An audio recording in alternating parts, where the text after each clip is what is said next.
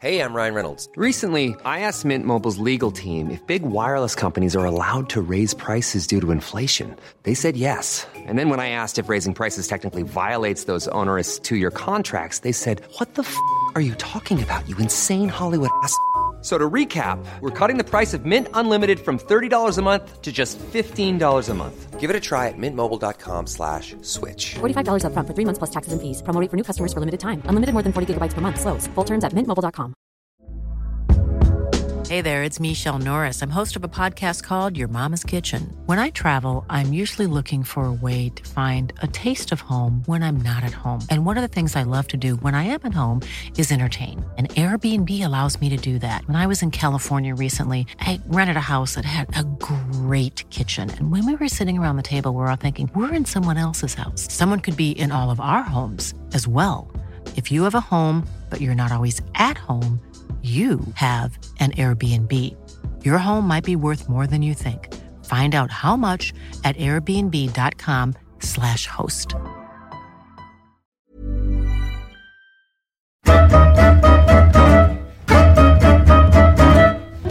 Hallå där, Niklas Holmgren här. Välkommen till Holmgren möter, en podcast som kommer ut med ett nytt avsnitt varje onsdag.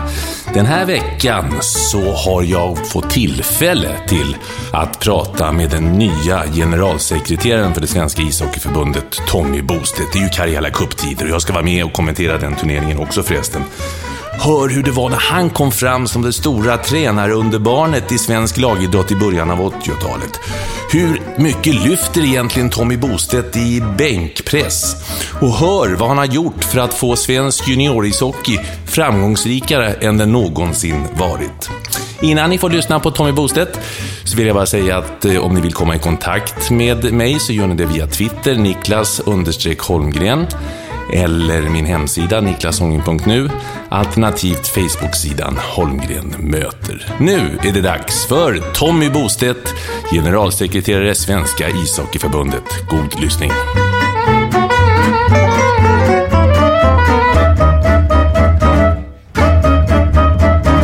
Karl Tommy Bostedt, född den 5 maj 1959 i Stockholm, uppvuxen i Farsta. Hej Tommy! Hej Niklas, kul att få prata med dig. Ja, jag, jag åkte ju fel när jag skulle hit. Jag åkte till det gamla gröna huset där Stockholms ishockeyförbund ligger nu, men ja. Ja, och det är två år sedan vi flyttade därifrån. Så, så att det är klart att eh, du har ju varit i, det gamla, i den gamla kåken så att jag kan förstå att du åker fel. Nybliven generalsekreterare för det svenska ishockeyförbundet. Eh, berätta, vad innebär det och vad är skillnaden mot din tidigare roll? Ja, det är ju så att, att eh, 75% av Svenska Hockeyförbundet är, är ju förening och där är jag generalsekreterare. Och sen är ju 20, eh, 25% är ju ett, ett aktiebolag och där är jag vd. Så att generalsekreterare är väl ungefär som en vd i ett, ett eh, vanligt bolag då. Och eh, Eh, tidigare så var jag ju landslags och utvecklingschef och landslags och utvecklingsavdelningen var en avdelning av fyra här på Svenska Hockeyförbundet. De andra avdelningarna är tävlingsavdelning, eh, ekonomi och eh, eh administrativ avdelning och sen är det också då försäljnings och kommunikation och marknadsavdelning eh, som är då en avdelning. Så att det är fyra avdelningar som jag är chef för nu och inte bara en då. Så att det är väl den stora skillnaden. Hur känns det? Det känns spännande, det känns roligt och jag var väldigt tveksam till det här och blev mer eller mindre övertalad att, att, att eh, söka det här då. Och gjorde det med, med en viss tveksamhet, men jag ångrar mig inte. Jag tycker att efter en månad på jobbet så, så känner jag att det var helt rätt att jag tackade ja till det här. Uppvuxen i Farsta, det är ju inte så långt härifrån. Nej, och egentligen så är jag ju uppväxt i Hökarängen. Hökarängen till och med, ja. Men post, postadressen är Farsta, ja. det är helt riktigt. Ja, men ändstationen på, på tricken är ju Hökarängen. Nej, Nej det, vänta, det är ju... Det är, det är Farsta strand. Farsta strand, ja. Men, du, du, men det sig... finns Hökarängen som... Men Alvik Hökarängen gick en tid, så att, ja. ja. I, och för sig, och, och, I och för sig har du helt rätt, för när vi flyttade ut där då, 1964, då var Hökarängen ändstation. Och sen i den vevan så, så blev Farsta sen ändstation och sen Farsta strand. Så att, men postadress är Farsta, så att du hade ju rätt, va. Men Hökarängen mer specifikt, det, det är korrekt. Hur föddes ditt hockeyintresse och, och brorsan Peters hockeyintresse, brorsan Peter Nilsson med tre SM-guld? Hur föddes det? Var det ishockey från början? Var det självklart att hockeyn var, var grejen? Ja, det är ju så här va, att eh, 1959 när jag föddes på Södra BB, då bodde mamma och pappa uppe vid Skärmarbrink på andra sidan Nynäsvägen från eh, Johanneshovs idrottsplats.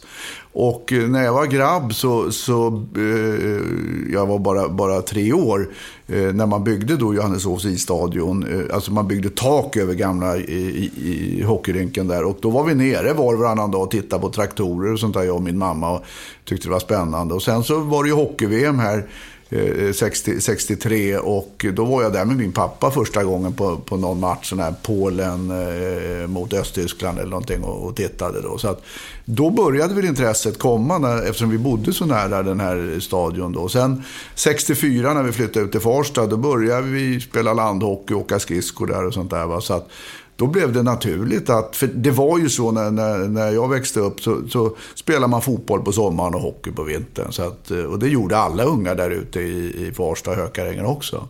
För det var ju Sveriges största församling till, till folkmängd på den tiden. Så, och alla familjer hade ju småungar i stort sett. Så att, och alla ungar spelade hockey och fotboll. Så att, det var inte så mycket att välja på. Så att det, det var väldigt roligt måste jag säga. Va? Det, så att jag var jätteintresserad av både hockey och fotboll direkt. Och hamnade faktiskt i Hammarby rätt tidigt, eh, eh både i hockeyn och fotbollen. Då. Så att, då, träning på kanalplan, både i hockey och fotboll. Och, Eh, på de här rinkarna runt stan, Kärrtorp, eh, Hagsätra, Farsta, Mälarhöjden. Alltså utomhusrinkar med konstfrusen is. 15 oktober var datumet när det spolades upp. Så att då hade man gått och längtat i en, en månad och sånt där. Va? Det var samma på vårarna när, när det började lukta hundskit och sånt där ute. Det längtade man ju efter att, att få, få börja spela fotboll då. Så att, eh, det bara rullade på och så plötsligt så, så var man ju tvingad att välja när man blev lite äldre. Då, hockey eller fotboll. Hur gammal var du när du valde? Eh, ja, det var väl när man blev junior. När man var 16 sådär. Jag slutade spela fotboll när jag var 16 och, och då blev det bara hockey i, i, några år. Och så slutade jag spela hockey när jag var 20 och blev tränare istället. Ja, eh, hur var det? Förresten, 59 eh, i Stockholm då, Hammar. har vi några namn där? Som, ja, 59 alltså de bästa, det bästa 59 i Stockholm, det var Djurgården med, med Södergren och Mört och Eriksson och hela det gänget. De var ju outstanding. Hammarbys 59 var inte så jättebra. Vi hade, vi hade ju en 59 som var för bra för att spela med oss det var ju Pelle Lindberg. Han spelade med 58 i Hammarby och, och var ju eh, Eh, där kanske det, den bästa spelaren med, med ett år äldre killar. Va? Så att eh, vårat lag var inte så jättebra och jag var inte så jättebra i vårat lag. Så, så att det, det, säger ju rätt mycket om min kvalitet då. varför, blev det, varför blev det ishockey och inte fotboll? Och var det nära att det kunde ha blivit fotboll? Ja, det var det ju. Det. Jag, jag tror att, att eh, det beror, berodde på att, att Hockeyn växte så mycket. Det blev en popsport när jag var, var gravid. Och speciellt på 60-talet till att börja med med Lennart Hyland och tv-sändningar. Och sen Lars-Gunnar Björklund och Rolle Stoltz. De var ju liksom nationalhjältar de här. Och min mormor och min mamma, alla älskade Rolle och Lars-Gunnar och sitta och lyssna på deras referat och sånt där. Va? Så att, då, jag tror, tror väldigt mycket av hockeyintresset föddes där på 60-70-talet tack vare tv och radio. Eh, så att jag tror, och sen tror jag också det här med, med hockeyn som är lite, det, det, det är en mer konstlad sport än ishockey. Eh, med att man ska ha en, en, is och man ska sätta på sig massa utrustning och, och det är eh, klubbor och puckar. Det, det, det är liksom mer grejer runt omkring. Men det gör också att att det fascinerade mig väldigt mycket när jag var grabb. Och, det här. Och, och sen är det en sak till, det är farten. Det går fortare att åka skridskor än att springa. Och jag tror, tror det var det som lockade väldigt mycket, att, att det hände så mycket hela tiden när man spelade hockey.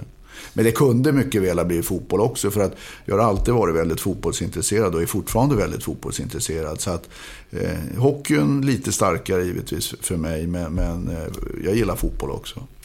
Du är hetlevrad som coach. Hur var det på planen? Väldigt hetlevrad. Jag tror också att, att det var en anledning att jag valde hockey. Att det, var lite, det var mer tillåtet att tacklas till exempel. Man säger ju tacklas i fotboll, men det är ju inte på samma sätt. Utan det är nästan så att man måste träffa bollen om det ska vara okej med en tackling. Men i hockey så, så, spelar man ju ett annat fysiskt spel. Och jag eh, tror nog att, att det kan vara en sak som tilltalade mig. Eftersom jag var lite knackig på rören och eh, klubbtekniken var inte jättebra, men jag var bra på att teka och skjuta och tackla och gruffa och bråka och greja. Så, så att, det kanske är därför att jag var för obegåvad för fotboll tekniskt sett. Och då, då blev det hockey istället. Vad säger du om hockeyn idag då? För det är ju inte alls samma hockey som när, när du växte upp, eller när jag växte upp, eller bara för tio år sedan. För idag är det över hela världen helt andra regeltolkningar och, och på många sätt eh, ja, snällare inom citationstecken. Ja, det, det, precis. Och jag, jag, tycker det också. Det kan ju låta konstigt att säga det trots att det är fler uppmärksammade skador kanske idag. Och det beror ju idag på att, att det, går, det går fortare och spelarna är större och tyngre. Men det var på många sätt ett fulare och ett hårdare spel när jag växte upp. Det var mer tillåtet med hakningar och fasthållningar och slashing och lite gruff och sånt här. Va? Eh, också de, de, spelarna som var heta och de som, de som spelade fult, de var både hetare och fulare förr än de är idag. Inte bara Nordamerika utan även i Sverige. Eh, jag tror inte att, att de här fula spel, svenska spelarna hade haft någon plats idag i, i SHL till exempel, eller, eller i allsvenskan, utan de hade inte fått vara med helt enkelt. Va?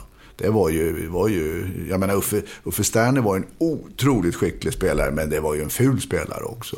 Des Moroni var ju en, en ful spelare. Sverker Torstensson och Bros nere i, i, i Frölunda. Det, det, finns så många man kan räkna upp som inte finns idag. Liksom, va?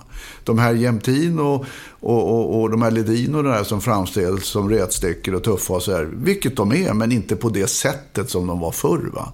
De hade inte räknats som, som, som den typen av spelare om de hade spelat för 30-40 år sedan i Sverige.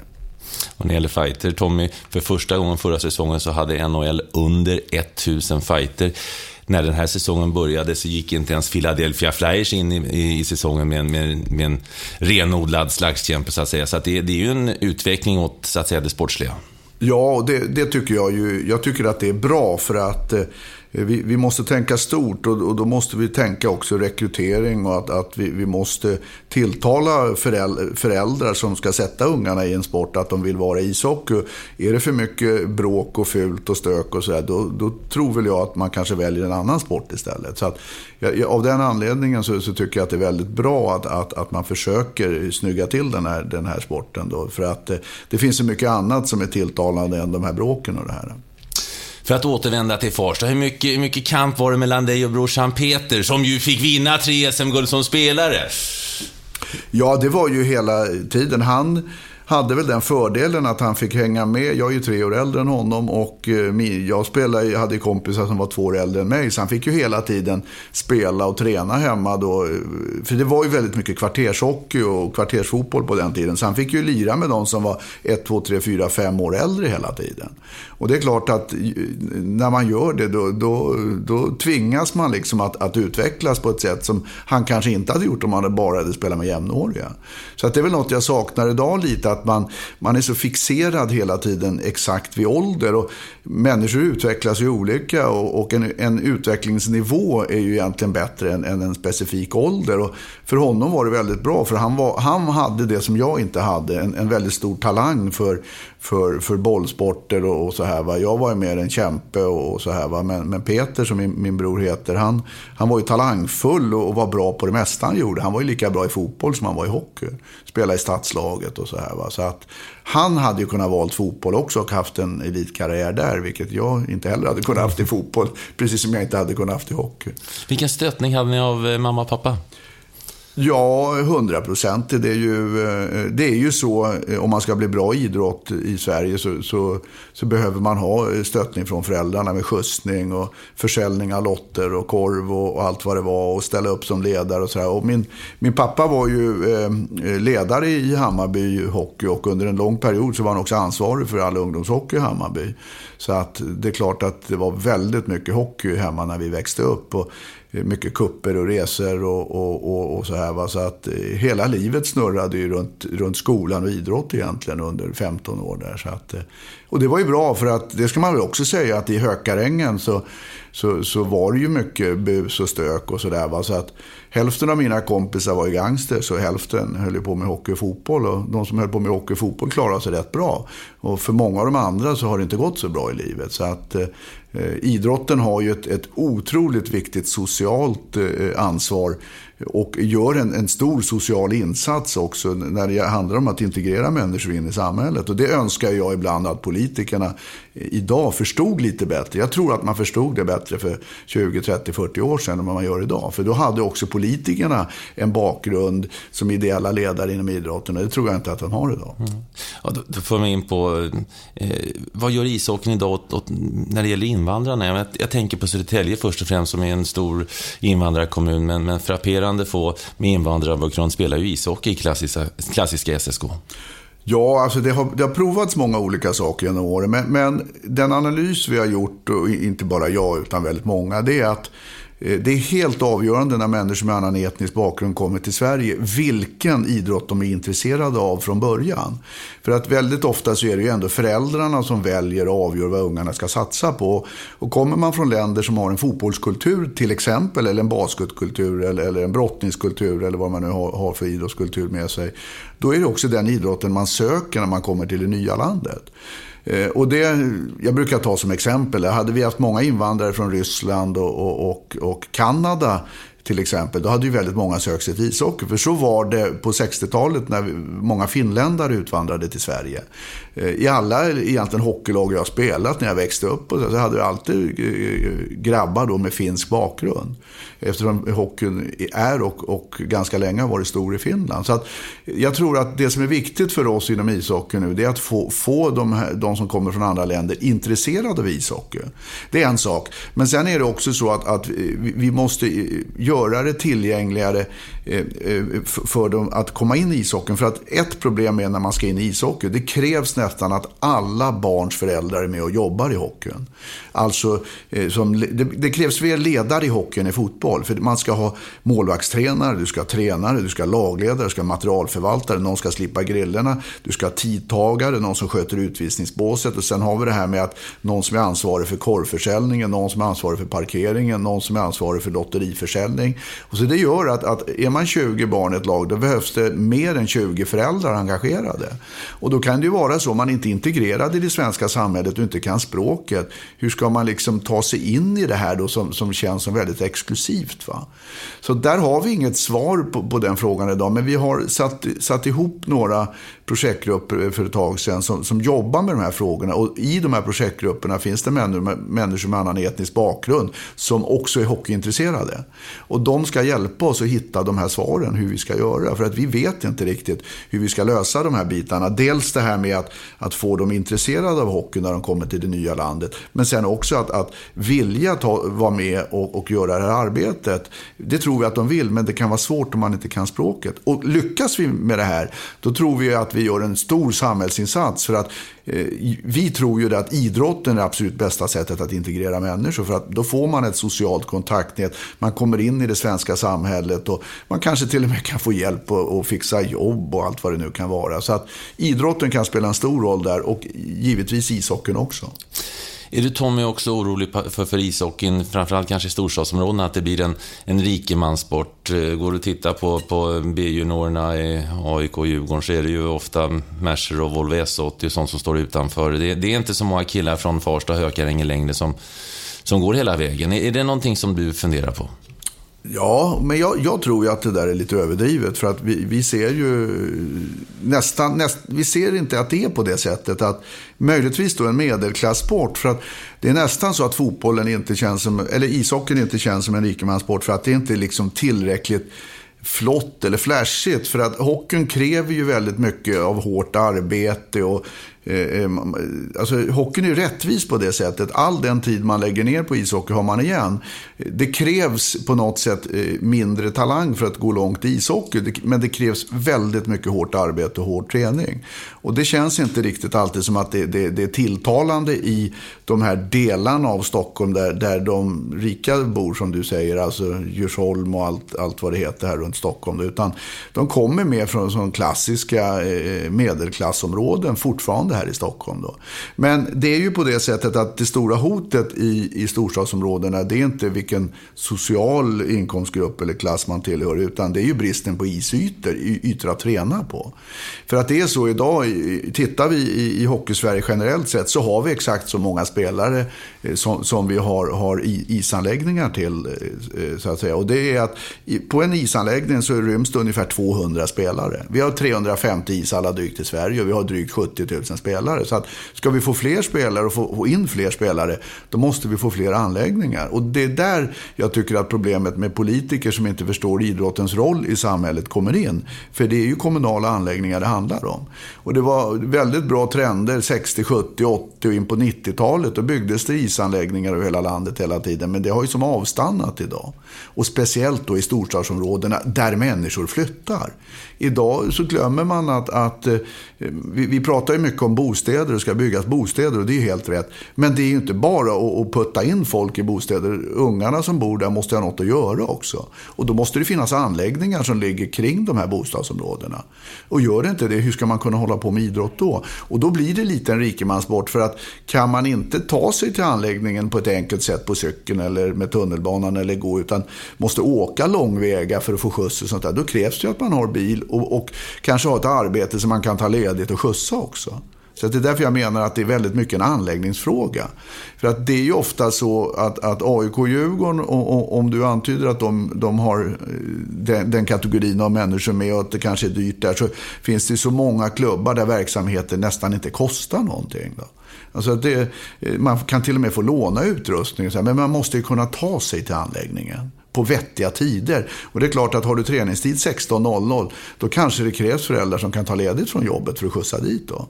Eh, eftersom anläggningarna ligger så långt ifrån där man bor. Mm. Så fler enkla anläggningar för ishockey men också för andra idrotter. Det, det tycker jag också som, som medborgare i Sverige och skattebetalare är jätteviktigt. Då tror jag också man, man kan hjälpa integration och, och, och, den här typen av frågor. Och när vi dessutom inte har, har mer än kanske en gympatimme i veckan så är det ett folkhälsoperspektiv på det här också. Och sen tycker jag också faktiskt att det är en sak till. Det handlar inte bara om folkhälsa, för att folkhälsa det kan man ju få genom att gå ut i skogen och springa själv. Men det är inte det viktigaste eh, eh, enbart, utan det är också viktigt med, med, med den här uppfostrande rollen som idrotten har, med att man har andra vuxna att se upp till och fråga om råd och sånt där. Jag kommer ihåg när jag höll på med hockey och fotboll så frågade jag ofta mina tränare och sånt där, lagledare, sånt som jag kanske inte frågade mina föräldrar och fick lära sig mycket den vägen. Så man ska inte glömma den uppfostrande delen av idrotten heller. Så att fler ungar in i föreningslivet, det, det tror jag kan hjälpa många av våra problem i samhället idag att, att, kom, att få en rätsida med de problemen. Men är, men är en förutfattad mening jag har, Tommy, att det, att det har blivit väldigt dyrt att spela? Hur många ensamstående mammor med ett par, tre söner som vill spela ishockey har egentligen råd? Vad kostar det i snitt, eh, om vi tar ett snitt eh, ungefär Nej, i alltså Stockholm? Det, det, det, finns ju inga, inga sådana snittpriser, men jag kan ju bara ta som exempel. Jag var med 2008 och startade en förening här i Stockholm som heter Bayern Fans Hockey. Eh, våran hockeyskola som vi började med, då kostade 50 kronor i medlemsavgift och så lånar man ut hockeyutrustning. Sen kostar det inget mer. Och det kan man ju inte säga är, är dyrt. Va? Sen är det klart att, att om, man, om man driver en, en förening eller ett lag där man vill åka utomlands och man vill åka på kupper hela tiden och man nästan vill ha anställda tränare, då blir det ju dyrt. Men det är ju ett val då som vissa föräldrar gör. Och det är klart att om de föräldrarna väljer det, då blir det ju dyrt. Och då kan ju bara de som har råd vara med där. Men Eh, i alla de här andra föreningarna som, som gör som Bayern Fans Hockey gjorde så kan ju vem som helst vara med.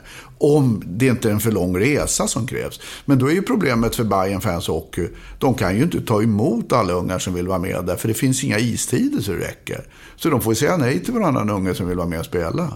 Och det är ju ett, ett, eh, på sitt sätt större problem tycker jag än att det finns lag där föräldrar liksom går ihop och, och, och börjar satsa massa pengar. För man behöver ju inte spela i det laget. Man kan ju faktiskt spela i det billiga laget också utan att, att det är skadligt på något men, sätt. Men grabbarna vill ju vinna, det vet ju du själv. Jo, grabb, men ja. alltså, det, är ingen, det finns ingenting som säger att, att bara för att, att man, man äh, åker på kupper och, och, och, satsar massa pengar, att, att det blir mer framgångsrikt. Det, det, det, som gäller det är att hålla på och öva och lira så mycket som möjligt. Och det behöver man inte åka långväga för att göra. Det gjorde vi inte förr och det kunde bli rätt bra ändå. Jag menar, det tog ju många år innan, i, där vi höll på i Farsta innan vi kom, kom längre än Surahammar så att säga. Och det var ju liksom en, en dagsutflykt att åka till Surahammar och lira. Sen var det ju mest här runt Stockholm hela tiden. Då. Det här är ju en, det är ju en trend på något sätt idag.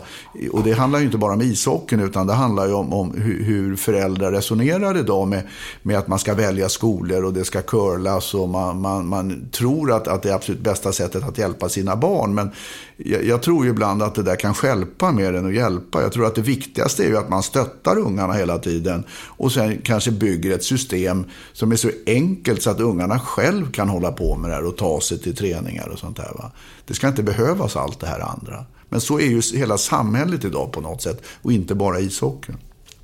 Tommy, du har hyllats för ditt eh, engagemang så, eh, inom talangutveckling och ungdomsishockey. Eh, JVM-lagen går ju fantastiskt bra, har gjort så de senaste åren. Hur ser du på svensk ishockeys framtid, där vi står nu?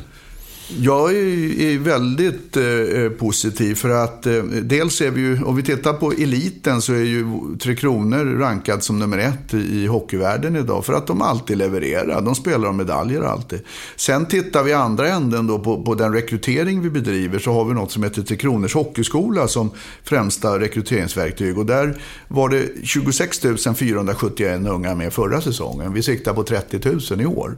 Och det är fantastiskt fina siffror med tanke på på, på att, att vi, vi kanske inte har mer än 350 ishallar i Sverige. Så att där är vi duktiga. Sen mellan eh, Tre Kronors Hockeyskola och, och den yttersta eliten så har vi väldigt bra ungdomsverksamhet i Sverige. För att tränarutbildningen är någonting som svensk ishockey har jobbat hårt med ända sedan 60-talet när Arne Strömberg drog igång rikskursen som det kallades för.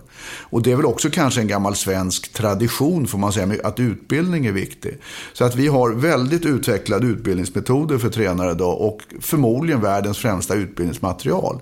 Så att rekryteringen är viktig, men sen ska man ju behålla ungarna. Och bästa sättet att behålla ungarna i hockeyn, det är att ha duktiga ledare som gör att det är roligt att komma till träningar och matcher hela tiden. För så var det när jag, när jag växte upp, att eh, man ville hålla på med det som var kul. Och det var ju samma i skolan, där man hade bra lärare. Där engagerade man sig i de ämnena och, och gjorde ganska bra ifrån sig. Och även motsatsen fanns ju. Så att vi tror väldigt mycket på att ha duktiga ledare. Sen när vi hamnar då på juniorsidan skolan. När man har tagit sig från hockeyskolan och genom ungdomshockeyn och så blir man 16 år. Då har vi hockeygymnasierna som är väldigt viktiga för oss. Där man då kan fortsätta att träna hockey fast i ännu större grad. Man kan träna hockey på dagtid och, och samtidigt plugga. Då. Så att det systemet tillsammans med, med den här talangutvecklingsplanen som vi driver i svensk ishockey. Med, med till exempel 45 camper som Hockeyförbundet driver med russinläger och sånt där. Det har gjort att vi idag är i världstopp när det gäller talangproduktion då i slutändan. Men utan den här breda basen så skulle, med rekryteringen då i botten så skulle vi inte vara det. Så att jag ser väldigt positivt på framtiden för det kommer hela tiden nya talanger. Och vi, vi tror att, att den här årskullen nu, det, det kanske var den sista säger en del. Sen blir det lite svårare. Ja, och så tror man det. Så går det ett år och sen så ploppar det upp massa nya spelare. Så att just nu är det ju 96-årskullen som, som eh, är, är de som är, har kommit in precis i J20-landslaget. Och där finns det jättemånga bra spelare. Wille Nylander till exempel är ju 96 och Sebastian Aho är 96 och Det är ju en mängd andra, andra duktiga duktiga 96 er också. Så att, men sen bakom där, nu kommer det ju 97 och spelar elitserien. Och så var det någon i 98 med nu, i SHL, jag sa elitserien men jag menar SHL. Ja, och så kommer det någon 98 nu som gjorde debut här i, i förra veckan. Så att det kommer hela tiden underifrån. Och så säger talangutvecklaren, ja 99 och 00 de är ännu bättre. Så att, mm jag ser, ser väldigt förhoppningsvis, eh, eller med stor förhoppning på framtiden, om vi klarar av att lösa anläggningsfrågan. För det är den helt avgörande i allt det här. Va? Att, vi, att det finns tillräckligt med anläggningar och speciellt i storstadsområdena dit, där det flyttar väldigt mycket människor idag direkt passning till, till de nya ansvariga politikerna eh, i Stockholm. Eh, Tommy, eh, russinlägren, hur kom du på det? Och kan du förklara för de som inte är inne i ishockeyn i stora drag vad det är för någonting?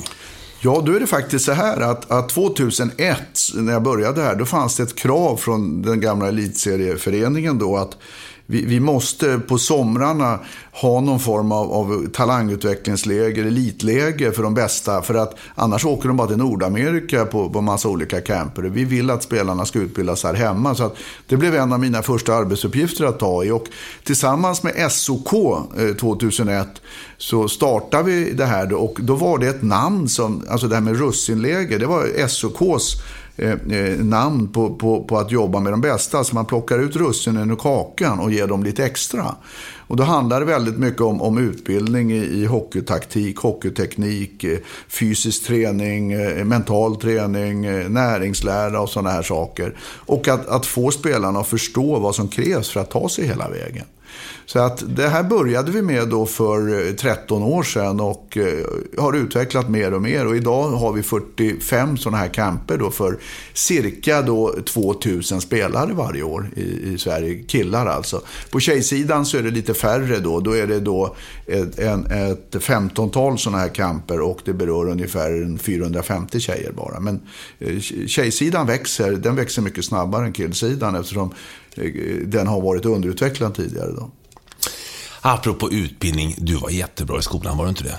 Ja, jag tyckte det var roligt i, i plugget och mamma eh, hade höga krav på, på mig. Och, eh, Vad jobbar mamma och pappa med? Eh, mamma har jobbat inom sjukvården i alla år. Hon är givetvis pensionär nu som jag är så gammal. Så, så, men pappa började som, som serietecknare och blev på slutet förlagschef också inom Bonnierkoncernen. Då, så att eh, han är gammal förläggare då. Ja. Jag berätta om skolan. Vilket var favoritämnet? Ja, jag tycker väl att, att de här, jag, jag var väldigt förtjust i sådana här historia, det var väl det, det roligaste, och samhällskunskap och, och, och, sånt här. Men även matte när jag var, när jag var yngre tycker jag är jäkligt kul. Men, men, jag har alltid varit intresserad av siffror och har lättare att komma ihåg siffror än bokstäver. Så att eh, personnummer är lättare att komma ihåg för mig än, än namn. Och eh, ännu enklare, det är namn på tröjorna.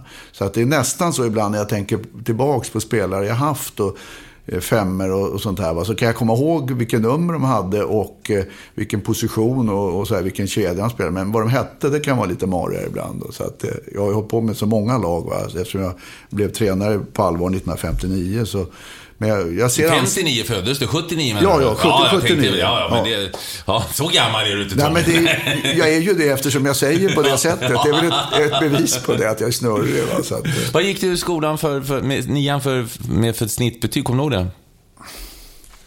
Ja, mamma ville nog att det skulle bara vara femmer, men det vet jag att jag inte hade. För att det var väl något ämne sådär som jag slarvade lite med. Sång var jag väldigt dålig i. Eh, så det hade jag ju definitivt inte femma i. Och eh, Eh, jag tror religionskunskap att jag bara hade fyra där. Och sen tror jag jag hade bara fyra i gympa också. Så att, eh, mycket redskapsgymnastik kanske? Ja, det var ja. det. Stå på händer och klättra i rev. Och då hade vi varje år, när det var betygssättning, då tog de fram repen och ringarna och allt där. Och så, då hade vi inte övat på det en enda gång. Och sen ute efter vad man gjorde i det där, då så fick man betyg då. Och så kunde det någon gång bli längdhopp också, att man satte betyg efter hur långt man hoppade. så att, eh, nej men alltså, då blev det det att fyra meter var fyra, fyra och femte var femma. Då så hoppade man fyra och trettioen, ja då var det fyra. Mm. Så att eh, det var lite underligt. Va? Så att bollsporterna kanske inte blev, blev direkt prioriterade. Gymnasiet? Eh, ungefär samma. Jag hade Vad valde du för linje? Samhällsvetenskaplig mm. linje. Jag hade ju turen, ska jag faktiskt säga, att vi gick ju eh, sjuan, åttan, nian i Gubbängens gymnasium. Så vi hade gymnasielärare. Och det, det, var väl eh, väldigt bra, eller det var väldigt bra för, för att det är ju så att gymnasielärare är ju mer utbildade än, än grundskolelärare. Så att vi hade hög kvalitet på, på utbildningen där i plugget. För att det bodde så mycket ungar i Hökarängen där så att alla fick inte plats i grundskolan. Då skeppade de in några klasser i gymnasiet istället. Så att vi hade också äldre kompisar och lärde oss mycket av dem, då, både på gott och ont säkert. Efter gymnasieskolan blev det studier ytterligare? Ja, jag började läsa juridik 1979 eh, samtidigt som jag blev tränare. Men eh, bytte efter ett år, för jag, det, vi hade en professor där i rättshistoria som sa att juridik handlar bara om Millions of people have lost weight with personalized plans from Noom. Like Evan, who can't stand salads and still lost 50 pounds. Salads generally for most people are the easy button, right? For me, that wasn't an option. I never really was a salad guy. That's just not who I am. But Noom worked for me. Get your personalized plan today at Noom.com. Real Noom user compensated to provide their story. In four weeks, the typical Noom user can expect to lose one to two pounds per week. Individual results may vary. I'm Sandra, and I'm just the professional your small business was looking for. But you didn't hire me because you didn't use LinkedIn jobs. LinkedIn has professionals you can't find anywhere else, including those who aren't actively looking for a new job but might be open to the perfect role, like me. In a given month, over 70% of LinkedIn users don't visit other leading job sites. So if you're not looking on LinkedIn, you'll miss out on great candidates like Sandra. Start hiring professionals like a professional. Post your free job on linkedin.com/people today. Life is full of awesome what ifs, and some not so much, like unexpected medical costs. That's why United Healthcare provides Health Protector Guard fixed indemnity insurance plans to supplement your primary plan and help manage out of pocket costs. Learn more at uh1.com. lära sig utan till sa han. Och om jag ringer upp er mitt i natten och ber, ber er räkna upp påvelängden baklänges och hoppa över var tredje så ska ni klara av det. Det är bara en inlärningsfråga, sa han. Då. Och då kände jag att det här är inte jag och det funkar inte för mig riktigt. Så att jag bytte till ekonomlinjen istället på universitetet. Och läste där i, i ytterligare tre år. Då. Om en stund får du höra Tommy berätta om hur det var som 24-årig tränare att få upp, föra upp Hammarby i elitserien i ishockey. Hör honom också avslöja var han var på väg att hamna när tiden i Frölunda var över.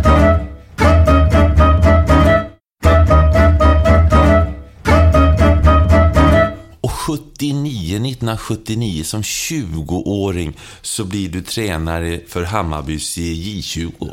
Ja, J20 och J18. Min pappa tränade ju J20. Så att jag hade ju J18 mest. Men när han var på tjänsteresor, inte han, och så, då, då fick jag hoppa in där också och, och, och trä, eh, som tränare där. Så att, sen höll jag på med det i fyra år. Men Då. kände du genast från början att ja, jag har ledaregenskaper? För det- måste du ha känt någonstans. Jo, jag men menar, jag- 20 år och du, du, du, Jag hade du coachar ju stort sett jämngamla. Jag hade fuskat i fem år innan dess Ja. också. I, i, som ungdomstränare, som pappa var ansvarig för ungdomshockeyn i Hammarby så fick jag ju rycka in på olika ställen. Och jag var också hans assisterande coach i Hammarby 62 år som var ju eh, Sver- Sveriges bästa lag i den årskullen då. Med Där- där brorsa Peter Ja, just det. mm. Och en del andra eh, spelare som spelade i elitserien sen med Anders Jonsson, Ove Pettersson och Hasse Segerberg bland annat. Då. Så att vi hade ju ett kanonlag och vann eh, Modocupen och, och Sankt Erikscupen varenda år och sånt där. Va? Så att jag var assisterande coach där i fem år innan jag blev juniortränare. Så att jag hade hållit på länge. Hade du hockeyidéer redan då, hur du ville att hockeyn skulle Oh, spelas? ja, Eh, oh, ja, Finns det någon ja. speciell Tommy Bostedt-filosofi från den tiden som lever kvar? Ja, 2-1-2. 2-1-2. A- Aggressiv 2-1-2 hockey. Ryssarna, eller Sovjet, spelar ju 2-1-2. Och jag hade ju Leffe Borg som tränare i, i, i Hammarby tidigt 70-tal. Och då körde vi 2-1-2. Och 2-1-2 på den tiden, det handlar mycket om att få checka hårt med vänsterforward och högerforward i varsin hörna. Centern låg kvar i mitten. Backarna stod upp i fickor och centern täckte upp bakom. Det var ju liksom min grej då. Och sen köra utav helskotta då hela tiden då. Så att... Eh, så mycket mer var det nog inte. Mycket teknikträning också. Vi tränar extremt mycket teknik. Var du med i den här svängen med Rockies och, och Ja, Storm jag- och de här? ja, framförallt- sovjetiska skolan, de, de låg ju och tittade på sovjetiska hockeyfilmer. Rockies var ju gäst här i, i Holmgren möte för ett par veckor sedan och, och han berättade målande hur, hur de låg och tittade på sovjetiska... Ja, det är ju så här va, att, att Filmer. Ver- Werner Persson var ju, eh, som, som var då läromästaren då och var kompis med Tarasov och så vidare. Han var ju i Hammarby en lång period och jobbade med ungdomshockeyn och juniorhockeyn där och var kompis till min pappa. Så att jag lärde ju känna Werner tidigt och hade honom som tränare ibland också. Så att eh, det är ju han sen som, som lärde upp Thomas Storm. Eh, och, eh, så att Thomas, och jag, är- Thomas är några år äldre än mig. Så att eh, Thomas var, var mer inriktad på, på tekniken då och jag kanske lite mer på helheten i spelet. Så Thomas kunde mycket mer om, om eh, teknikträning och sådär. Men väldigt mycket av, av, av Werners läror är ju sånt jag tror på fortfarande. Vikten av att öva och nöta och träna träna ofta och, och, och både träna off-ice och på isen. Och att tekniken är ju, det är som i tennis, om man inte har alltså grundslagen och volley, alltså då kan du aldrig spela tennis. Så du måste öva varje dag på det här. Det gör ju tennisspelarna. Och det, det är min uppfattning fortfarande. Det måste hockeyspelare också göra. Och det är väldigt mycket från, från Werner och, och, och sen Thomas och sen kommer Rockys in efter det och sen de andra efter det. Så att eh, just när det gäller teknisk träning så är väl eh, just skridskoåkning, klubb, klubbföring så är nog Thomas Storm bäst i världen på, på den delen idag. Fortfarande. Du nämnde Werner Persson, du nämnde Leif Bork som jag förstår har betytt mycket för dig också.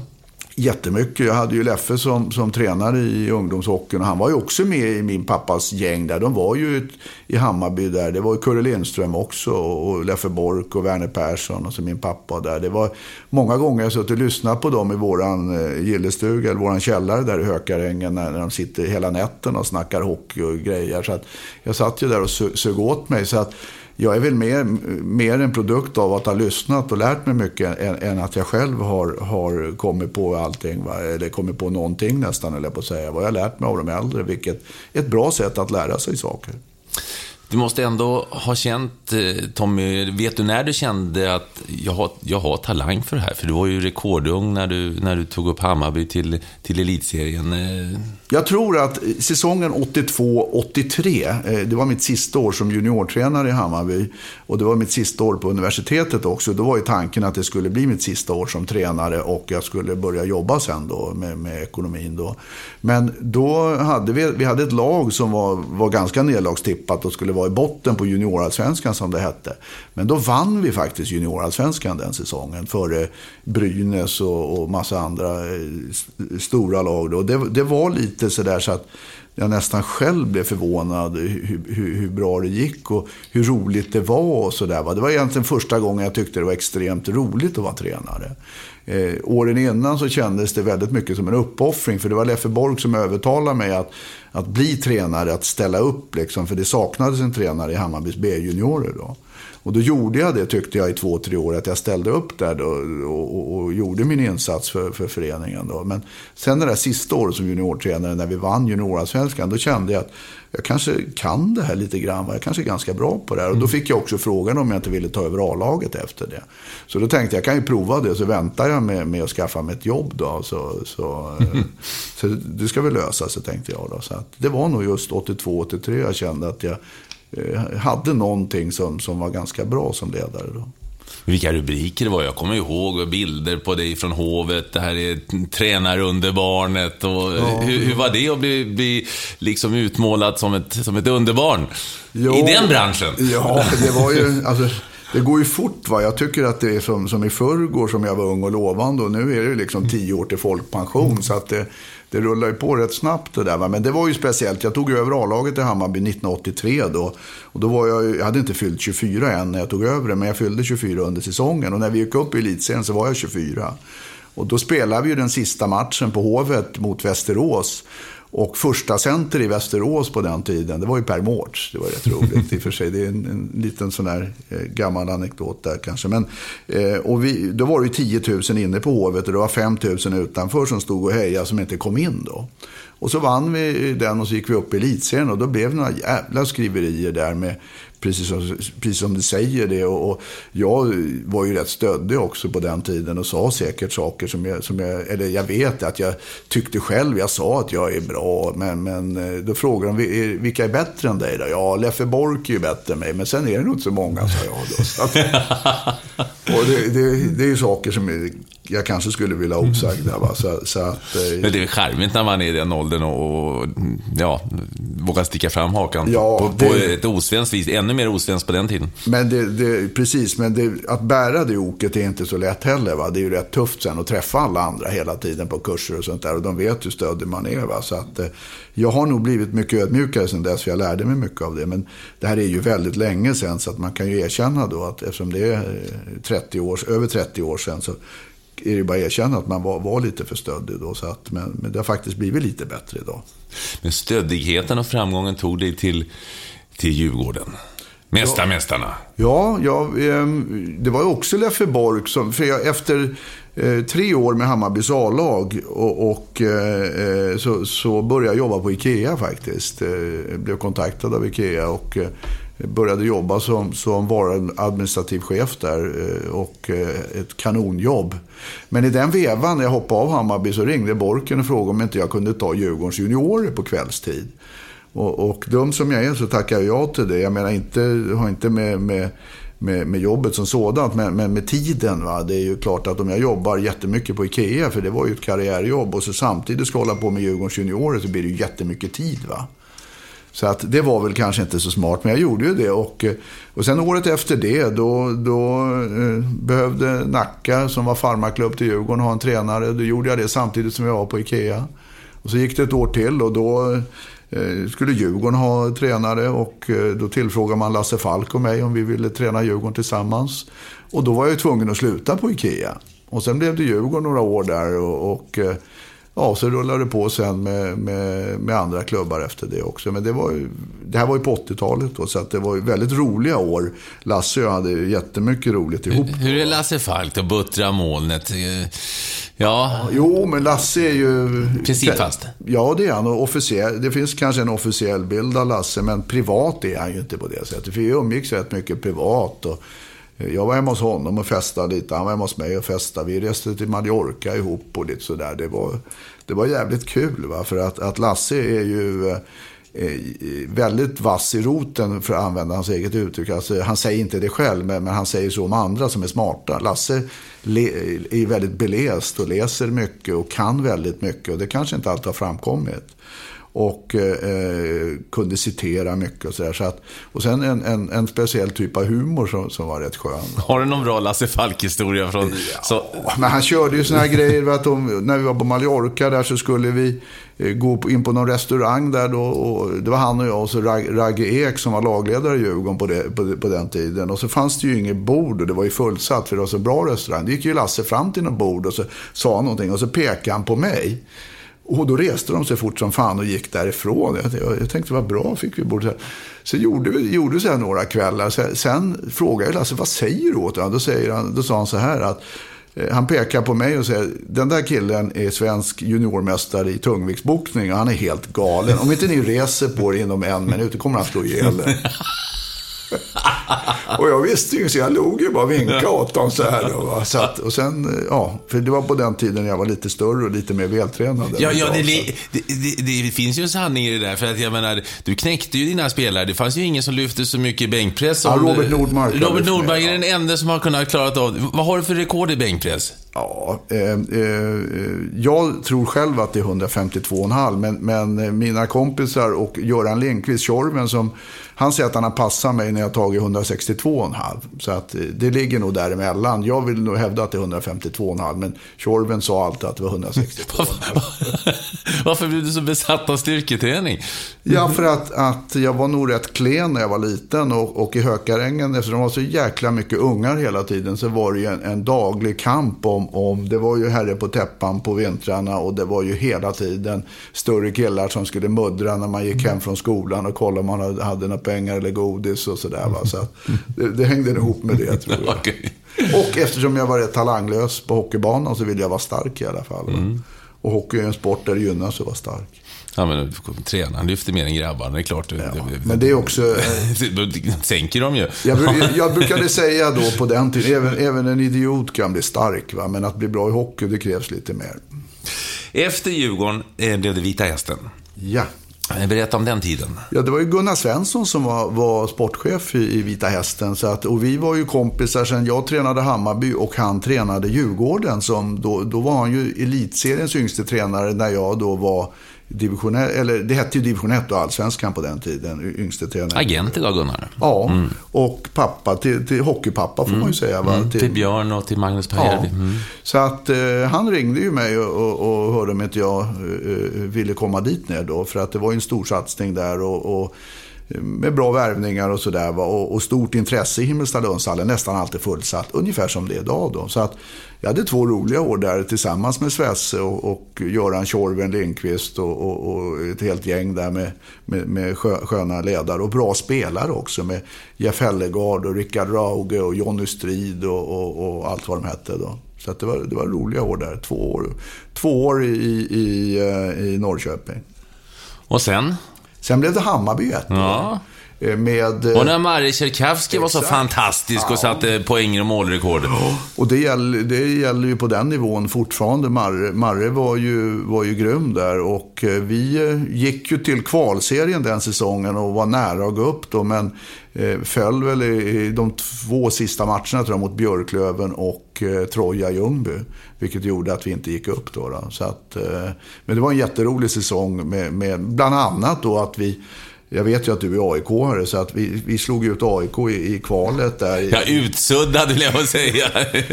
Jag blir av det här yrket. På, på Globen Ja. där, det var ju två roliga matcher som, som var, var, där det var fullsatt och med, med väldigt mycket Hammarbyare på läktarna. Så det, det var, och Marre var, var ju i extas där, var grymt bra. Ja, träffade Marre förresten. Han, han, eh, ja, han såg inte ut som... Jag träffade honom i Sochi nu, OS. eh, Han var expertkommentator för polsk TV. Han är lika glad och charmig och snackig ja. som han var förut. Ja. En, en riktig lirare. Ja, och den var skön Marre. Ja. Ja, och sen så blev det LHC Linköping. Ja, eller? innan, Emellan innan dess var det Djurgården. Djurgården en sväng till där. Tre- Just tre år. Tre år till och med där. Ja, det var så det att, ja. Och det var ju på den tiden du och jag jobbade Ja, ihop på, på, på eh, eh, Eurosport Nordic. Eurosport Nordic. Ja. precis. Gjorde ett OS tillsammans. Ja, jag, 94. kommer, jag släppte, jag faktiskt, jag gav dig din debut i, i tv-sammanhang, för du hade, jag tyckte du var så bra, för jag var på radion då innan och, och, och pratade med och intervjuade, så att jag tänkte Tommy Bostedt, honom kan vi nog ha som expert. Det är en Och snackfördärvare, tänkte du. Ja, precis, och det slog ju väl ut. Ja, det var vi gjorde kul. Spengler Cup, kommer jag ihåg, den här klassiska ja. nyårsturneringen, julnyårsturneringen. 93 där, ja. Och sen OS 94. Ja, tillsammans med Tommy Engstrand. Ja, just och när det. Sverige vann OS-guld. Ja, och eh, Bengt Grive Och också. Bengt Grive var ju Ja. vår, vår nestor där, Ja, vår ja, ja. mentor. Ja. Så att eh, du, fick, tack vare dig så fick jag några, en tio roliga år sedan i, i, TV, i, i TV då när det gällde ishockey. Så Mm. att, eh, det har jag sagt åt dig många gånger. Han gick vidare till, till efter Djurgården, ja. efter Djurgården så blev det LHC då, en säsong då. Så att, eh, Och sen blev det ju Frö, det var- Frölunda Det efter. var LHCs uppbyggnadsperiod kan man säga. Det var, de Ja. höll ju på att bygga någonting där då. Då var det så, då var ju de relativt nya då. I, det hette ju division 1 då på den tiden. Mm. För det blev allsvenskan efter jul tidigare då. Och då var de nykomlingar där för de hade varit i tvåan tidigare. Jim Brithén hade varit där och byggt upp dem rent fysiskt och jobbat med organisationen och sånt där. Och sen eh, tog jag över efter honom en säsong och eh, eh, då gick vi ju då till allsvenskan efter, efter jul då, som det var på, efter nyår på den tiden. Och sen gick vi också till kvalserien. Och eh, ha- hade en hel del bra matcher. Och eh, jag lärde känna många duktiga spelare där som, som jag hade i mitt lag. Som idag har viktiga funktioner i till exempel eh, LOC. Och Mike Hellberg till exempel. Och Anders Meke som också är en av ledarna där. Och Mange Johansson spelar ju fortfarande. så att, Uffe Söderströms, eh, bra center. Han Från Hofors, va? Ja, är ju materialförvaltare Ja, i, i LOC idag. Så att, många av de här spelarna som, som jag hade då eh, har eh, gått vidare och blivit duktiga ledare. Vilket jag tycker är jätteroligt. Och sen Göteborg, och där var du i fyra, Fyra, säsonger. ja. Och jag minns att du trivdes bra där nere. Ja, absolut. Vi, vi, eh, jag lärde känna många trevliga människor som jag fortfarande har som vänner. Och, eh, vi bodde väldigt bra och blev väl omhändertagna och eh, hade, det- hade det väldigt bra där. Så att, eh, det var fyra roliga år, men tyvärr så kunde vi inte... Målsättningen varje år var, var ju att försöka vinna guldet, men det gjorde vi inte något år. Så att, eh, det, det var väl det enda jag känner var, var en besvikelse att, att vi inte klarade av det riktigt. Vi, jag tycker att vi några av säsongerna hade tillräckligt bra lag för att göra det. Men samtidigt, de där åren så var Färjestad och Modo väldigt bra. Eh, Jörgen Jönsson, Peter Nordström och de här, de var jättebra i Färjestad. Som var tuffa att göra med. Och sen Sedinarna kom ju upp i Modo och de, de, nästan så de knäckte mig på slutet där. Alltså. Det gick ju inte att göra någonting åt det. Vilken taktik vi än la upp så, så, så löste de den. Va? Så att, det var ju precis innan sen de åkte över och blev proffs då, då, så att, i Nordamerika. Så, att, eh, så det var väl, 2001 var ju mitt elitmässigt sista eh, Ja, tränarår. Vad, vad, vad hände då? Sen, gick, sen blev det ju då förbundet och så. Men, men, men, eh, var du var ju- less på tränarjobbet? Tyckte du det var för jobbigt att kajka runt? Nej, eller? det var inte heller egentligen. Så här var det. Jag, jag, mitt kontrakt gick ut 2001 och fyra år i Göteborg, är väldigt, eller i Frölunda är väldigt länge. Eh, Så att eh, man vill ju byta där och jag kände väl också att, att det var lä- läge att, att göra någonting annat. Och jag var i kontraktsförhandlingar med Modo faktiskt. Det vet jag inte om jag har berättat tidigare. Men, eh, och det var väldigt långt gånget och jag var jättesugen på att åka dit eh, med tanke på alla unga bra spelare som, som, som kom upp då i, Modo och även skulle komma upp kommande år. Då. Men samtidigt så började förbundet ringa då och, och fråga om jag inte ville eh, vara med och bygga upp en utvecklingsavdelning. Då.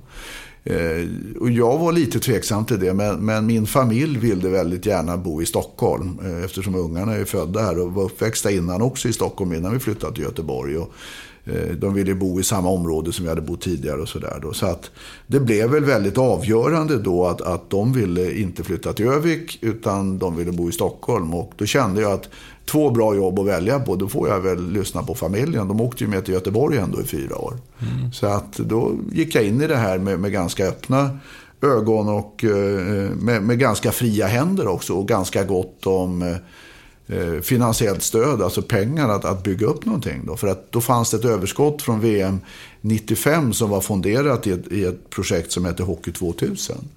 Och de pengarna hade man inte lyckats göra av med på, eftersom man tyckte inte att man hade hittat riktigt bra saker att göra för pengarna. Då.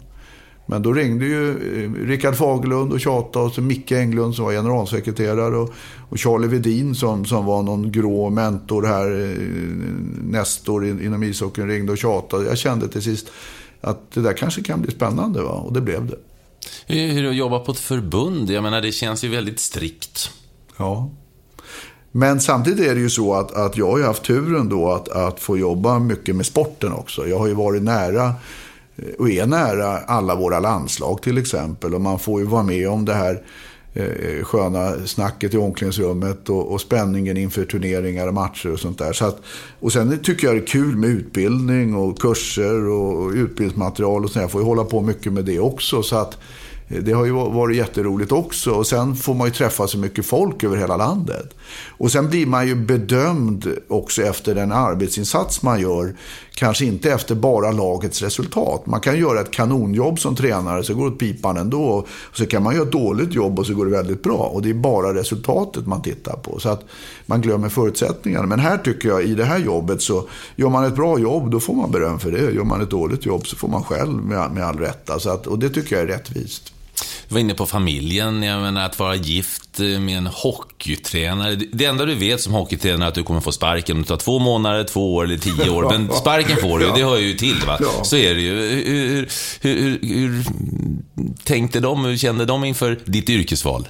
Det är ju så att, att vi har ju varit ihop över 30 år min fru och jag. Så att eh, hon har ju varit med på hela den här resan. Och eh, de facto är det som hon brukar påminna mig ibland om att när vi träffades då ja, för över 30 år sedan så sa jag till henne att hockeyn kommer alltid vara nummer ett och du kommer alltid vara nummer två.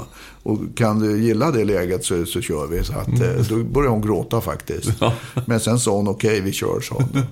Vad arbetar din fru med? Ja, hon har jobbat i sjukvården tidigare, mm. men nu jobbar hon heltid med att, att serva mig. Eh, och, och, och, eh, för eftersom jag är nästan aldrig hemma, jag jobbar ju alltid. Så att någon måste stryka skjortorna och någon måste göra matlådor och, och, och hålla ordning på, på, allt det här andra runt omkring och på hus och allting. Och tidigare hade de ju ordning på ungarna och allting. Mm. Så att, det har ju blivit så att jag har ju satsat allt, allt på hockeyn och eh, jag brukar ju skoja och säga att jag har ju inget annat liv. Så att, mm. så att, eh, men eh, Britt, som min fru heter, är ju en väldigt viktig del av mitt hockeyliv och hon är ju lika hockeyintresserad som jag. Hammarbyer också? Eh, ja, eh, mm. Eh, så att vi älskar ju att titta på hockey. Och det är ofta så i den här rollen som jag har nu så är det viktigt ibland när man representerar att man har respektive med sig. Man åker på TV-pucken och sånt där. Va? Åker på internationella möten och turneringar. Så att, och det tycker hon är jättekul att, att få åka med. Och, och, och sen så ser vi ju mycket hockey runt Stockholm här på olika nivåer. Vi tittar mycket på Djurgården, SHL och eh, tittar på Allsvenskan då, eh, och, och, och, division 1 och juniorhockey och sånt där. Så att, eh, det, och på tv ser vi hockey mycket också. Ja. Sitter och kollar på nätter och sånt där. Va? Så att det, det är tur det för mig. Barnens idrottsintresse då, har du fört över det? Jag, bägge mina grabbar har ju spelat hockey, men, men det, det, gör de inte längre. Men de är extremt intresserade. De, de tittar ju mycket på, på hockey och fotboll live och åker på bortamatcher och tittar. Är det några tränarämnen där? Eh, det tror jag inte. Jag tror inte de är intresserade av det. Utan mm. han, eh, det, det, är mest som, de är väldigt aktiva. Eh, speciellt den äldsta grabben i supporterkulturen i Djurgården faktiskt. Så att, med tifo och sånt här. Så att, han håller på mycket med det. Och, min dotter är, tycker det är kul att titta på hockey men hon har aldrig spelat ishockey. Så att, ja. Nu är du ju nybliven eh, generalsekreterare i Svenska ishockeyförbundet. Eh, och innan vi lägger den här tränar, tränardelen eh, åt sidan vi får skynda oss på, det ska vara presskonferens snart. Vi får... det jag sa ju att det skulle gå snabbt Tobbe. Det, det, det, är det någonting som när, någon, någon dröm att komma tillbaka sen om några år och få... Inte som jag har tänkt på. Jag, jag har väl mer planerat att, att när jag blir folkpensionär så kanske jag vill, vill göra en insats som ungdomstränare för för pojkar eller flickor och, och, hjälpa till med det. Och förhoppningsvis kanske att jag har barnbarn då som, som håller på med ungdomshockey. Och det, då är, får man en, en, en, en dubbel trevlig kombo att, att få hålla på med hockey men kanske också få möjlighet att träffa sina barnbarn.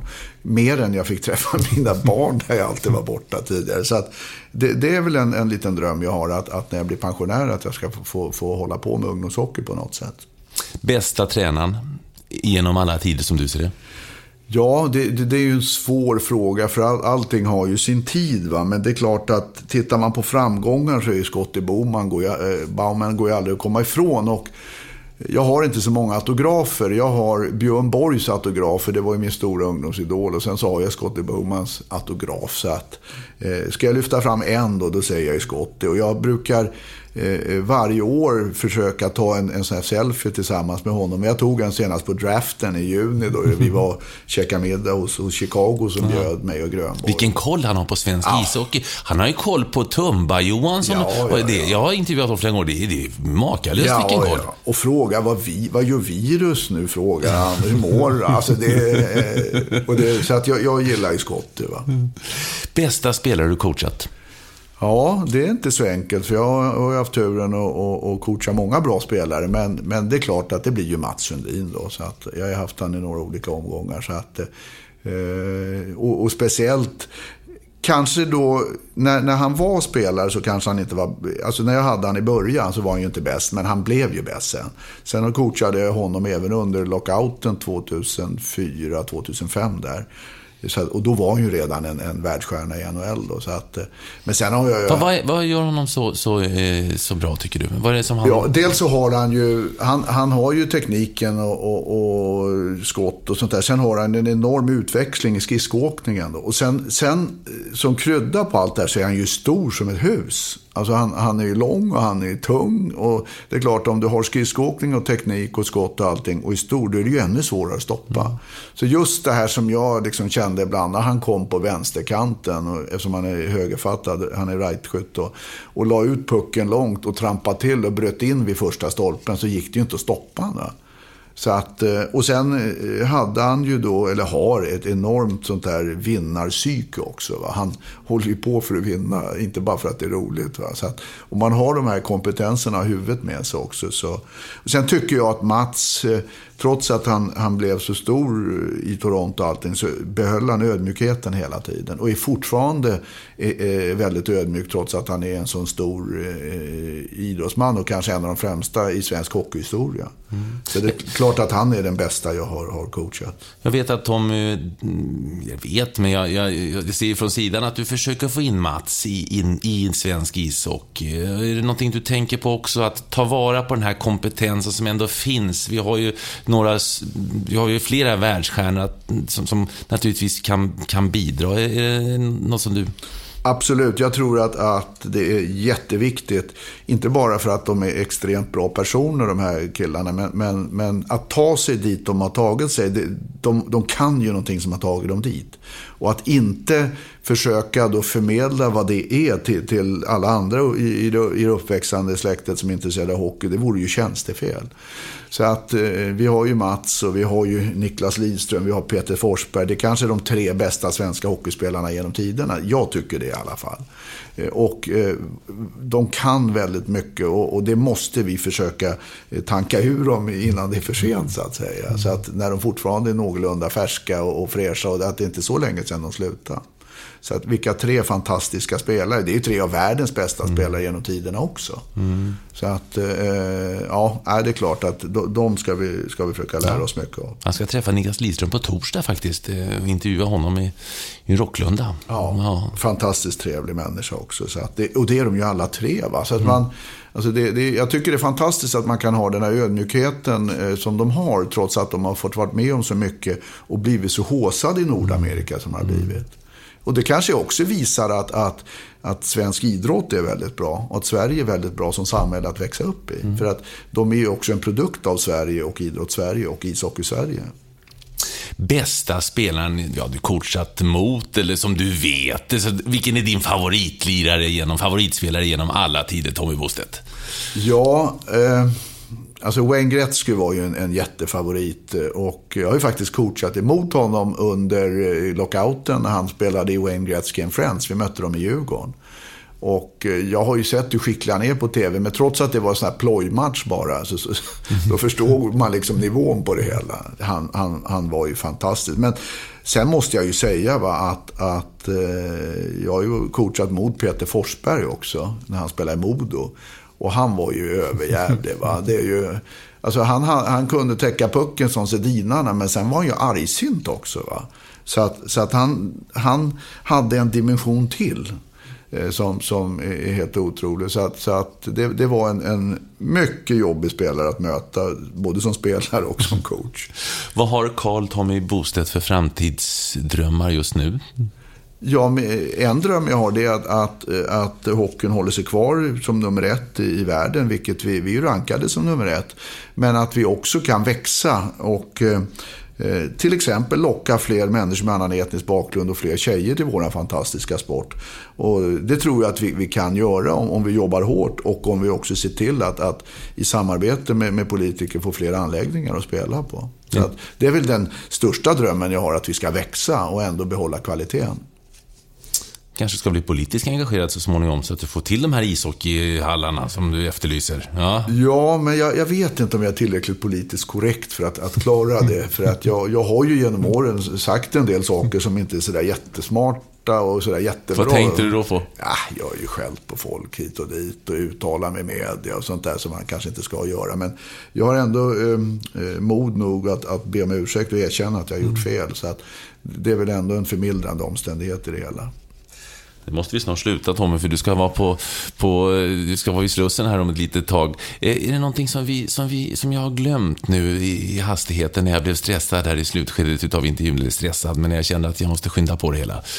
Nej, jag tycker inte det har känts stressigt och, och, och jag, jag, tror inte jag har glömt det. Jag tycker vi har pratat om väldigt mycket så här långt, så att jag känner mig tillfreds med, med, med situationen som sådan. Du, varför, blev det, varför bytte du till Bostedt? Var det för att du skulle ja, blandas ihop med Tommy Nilsson, sångaren? Nej, nej, nej, nej, utan eh, när jag var grabb så eh, var jag mycket med både min farmor och min mormor. Min mammas flicknamn är Bostedt. Och min mormor Eh, hade eh, två döttrar som, som bägge givetvis hette Bostedt när de växte upp. Sen gifte de sig. Förr i tiden så tog man ju mannens namn då. Och min mormor var så olycklig för det där att hon var den sista Bostedt då i mm. våran familj. Då. Men jag, eftersom vi åkte till Spanien och Åland och sånt där, gick på Gröna Lund och sånt. Då lovade mormor när jag var liten att jag skulle, ja men jag ska, kan heta Bostedt när jag blir stor mormor, sa jag. Och sen när hon var lite knackig på slutet så påminde hon mig om det här 1988.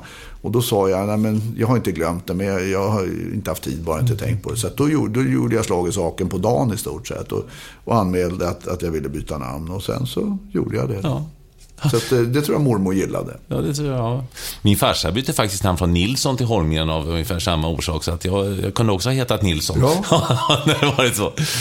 Tack Tommy. Vad ligger framför nu? Karjala Cup och, och, det stora målet i år för, för Tommy Bostedt personligen?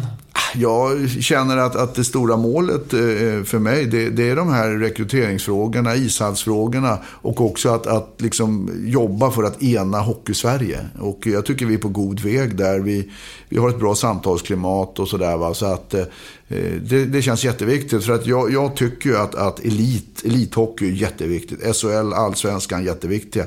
Men det är ju inte sa, samma sak som att jag inte tycker att bredden är viktig. Det här hänger ihop otroligt mycket. Ju bredare bas, desto högre topp. Och desto högre topp, desto bredare bas. Så att, eh, jag, jag har, ju, har ju faktiskt en fot i både elithockeyn och i breddhockeyn genom att jag har jobbat på, på bägge sidor så att säga. Och jag, du har glömt en sak som du inte vet om som jag kan upplysa dig om. Ja. Jag är förmodligen den enda eh, coachen i, i svensk hockeyhistoria som har coachat eh, på all, i alla divisioner när det gäller herrhockeyn i den lägsta ja. divisionen. Ja, Bayern Fans där var det ju också, ja. Och hela vägen upp till den högsta divisionen. Och det tror jag ingen annan har gjort. För att de som hamnar i eliten, de håller ju inte på där nere. Och de som håller på där nere hamnar inte där uppe. Hur var det då att komma från elittränare och hamna i Bayern Fans? Vilken kulturkrock det måste ha varit. Ja, typ i sjunde divisionen ja. tror jag det var. Ja, det var det. Speciellt för spelarna tror jag att det var.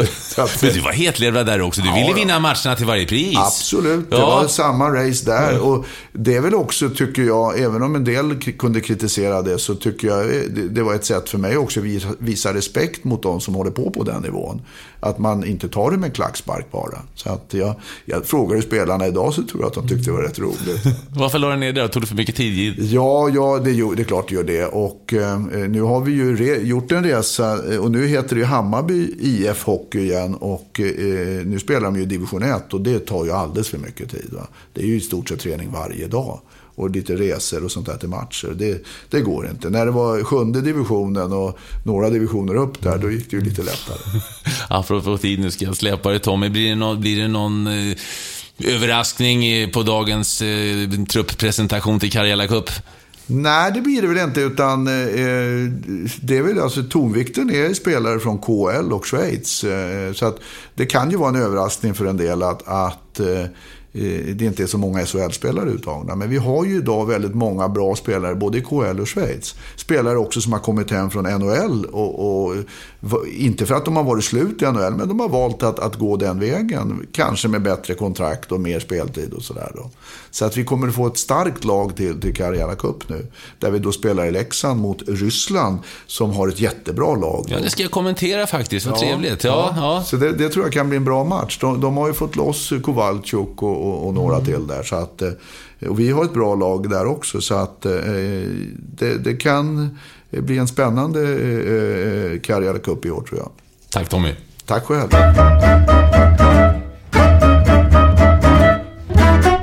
Tommy Bostedt, generalsekreterare i det svenska ishockeyförbundet. Om du vill ha reda på vem som är nästa veckas gäst eller har frågor, synpunkter, förslag på gäster så når du mig på Niklas Holmgren, hemsidan niklasholmgren.nu eller Facebook Holmgren möter. Ha det så gott så länge. Hej hej!